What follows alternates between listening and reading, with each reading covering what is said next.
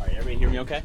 So, of course, I'm going to talk about something uncommon, but it presents very insidiously, and I think you need to have a pretty high index of suspicion.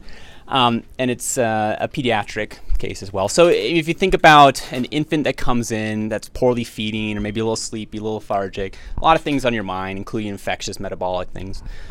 Obviously, the biggest thing we're considering is usually sepsis, but one thing to consider is infantile botulism.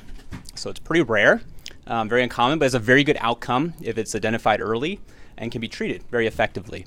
So, how does an infant get botulism? Well, they inhale or ingest spores. Um, does anybody know what the most common source of those spores are? Honey. It's actually not honey. Uh, so there's only two places they're really found. It's in honey and then in the soil. Um, and infantile botulism is more commonly from um, inhalation of spores that are stirred up from uh, the dirt.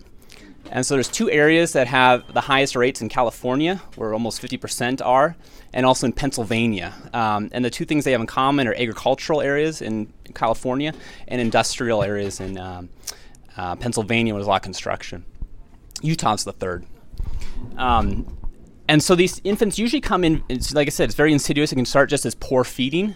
Um, sometimes they can be a little just generally weak or constipation. Those are the three most common initial presentations. Eventually progresses um, towards paralysis because the botulism toxin binds to the acetylcholinesterase um, receptors and basically negates the nerves. Um, so eventually it can, re- it can lead to respiratory de- distress and arrest, um, but rarely goes that far. You test it by sending off uh, stool cultures um, to identify the toxin. And to treat it, uh, is probably one of the best named drugs I've come across in a while. It's botulism immunoglobulin, which the drug company has named BabyBIG.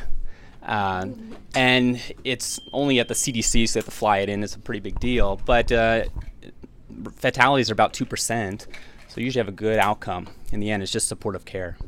So just something to consider, especially if you have someone, an infant coming in a little weak, poorly feeding, near some construction site or living out near a farm. Something to keep in the back of your head.